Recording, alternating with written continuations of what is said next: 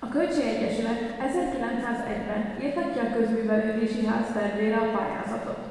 A bizottság elhatározta, hogy a jutalmazott művet és a következő öt legjobban átadják egy helybeli építésznek, hogy ezek figyelembevételével olyan tervet készítsen, amely a rendelkezésre álló összeggel megvalósítható.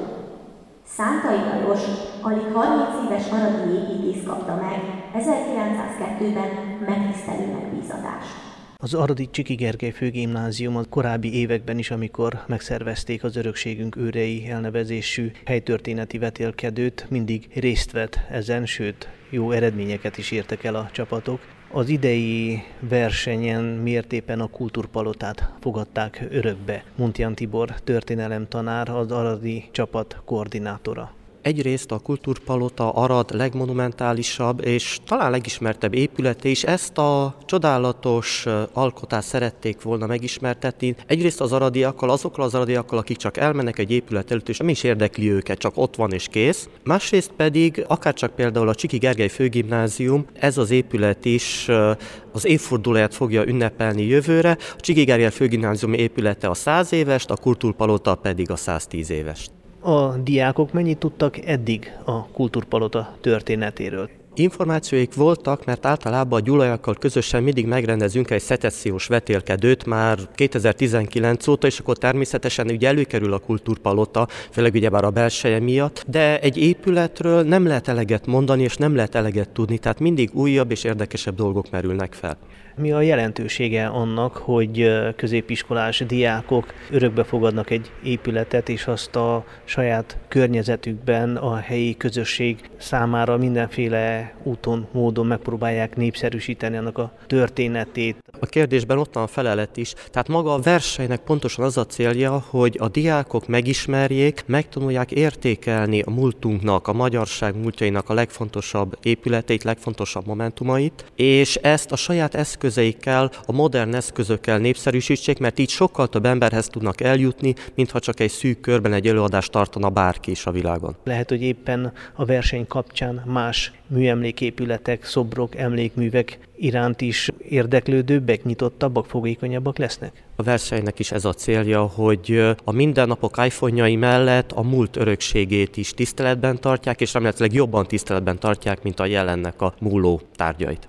A Kultúrpalotánk őrei az Aradi csapat neve. Miért a Kultúrpalotát választottátok, Tiba Fischer Eszter? Úgy érezzük, hogy gyönyörű külsején kívül egyesek elég keveset tudnak róla, és pont azért választottuk, hogy minél jobban beépítsük a köztudatba ennek az épületnek a fontosságát, és minél több emberhez eljusson, hogy igenis fontos nekünk a magyarságnak megőrizni az őseink értékeit és tovább ápolni őket. Ha röviden össze kellene foglalni, hogy miért oly értékes ez a műemléképület, akkor mi lenne az?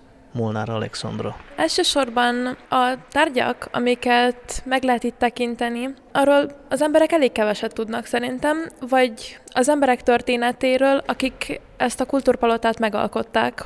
Mert hogy filharmónia is itt működik, illetve a múzeum alapjait jelentő Erekje Múzeumnak épült egykoron. Ez ti ismertétek-e a kultúrpalotának a történetét? Ismertük a kultúrpalotát, mivel ahányszor elsétáltunk itt a Marosparton, mindig rátekinthetünk erre a gyönyörű épületre, viszont most a verseny által sokkal jobban elmélyedtünk a témában, utána olvastunk, és rengeteg új információt tudtunk meg róla. Hány tagú a csapatotok és kinek mi a feladata? Hat tagú a csapatunk, és igyekszünk, hogy ne külön-külön feladatokat csináljunk, hanem hogy csapatban dolgozzon mindenki, Rengeteg feladatunk van még, természetesen mindet próbáljuk legjobb tudásunk szerint teljesíteni, minél jobban népszerűsíteni az épületet. Először is próbáljuk ugye a 21. század technikáit kihasználni, online reklámozni ezt a versenyt, létrehoztunk Instagram és Facebook oldalt is, azon kívül élőben is minél több emberhez próbáljuk eljutatni az információt, azon kívül még az újsághoz is elmentünk, sikerült megjelentetni a cikkünket, és próbáljuk minél jobban bevonni a médiát is ebbe. Létre kell majd hozzunk egy színdarabot is. Azon kívül úgy határoztunk a csapattal, hogy Mikulás napján majd az ovisoknál pár ajándékkal fogunk kedveskedni, illetve majd egy idegenvezetést is szeretnénk tartani itt a kultúrpalotában, hogyha ezt meg tudjuk oldani. Kik azok, akik a legnagyobb segítséget nyújtják a munka során, illetve hogy érzitek, milyen a fogadtatása a ti törekvéseteknek? Nagyon sokat segít nekünk a történelem tanárunk, Montján Tibor, és az igazgatónő nélkül ez nem jöhetett volna létre, mivel ő szervezte le a kultúrpalotát, hogy itt megtarthatjuk ezt az eseményt. Persze minden tanár mondta az osztályba, hogy lesz itt egy esemény, és nagyon sokat segítettek vele. Mikorra várható az eredményhirdetés? Ez egy nagyon hosszú folyamat, mivel fél éven keresztül kell az épületet népszerűsíteni, és az eredményhirdetés körülbelül február környékén várható, és addig igyekszünk minél jobban teljesíteni a feladatunkat.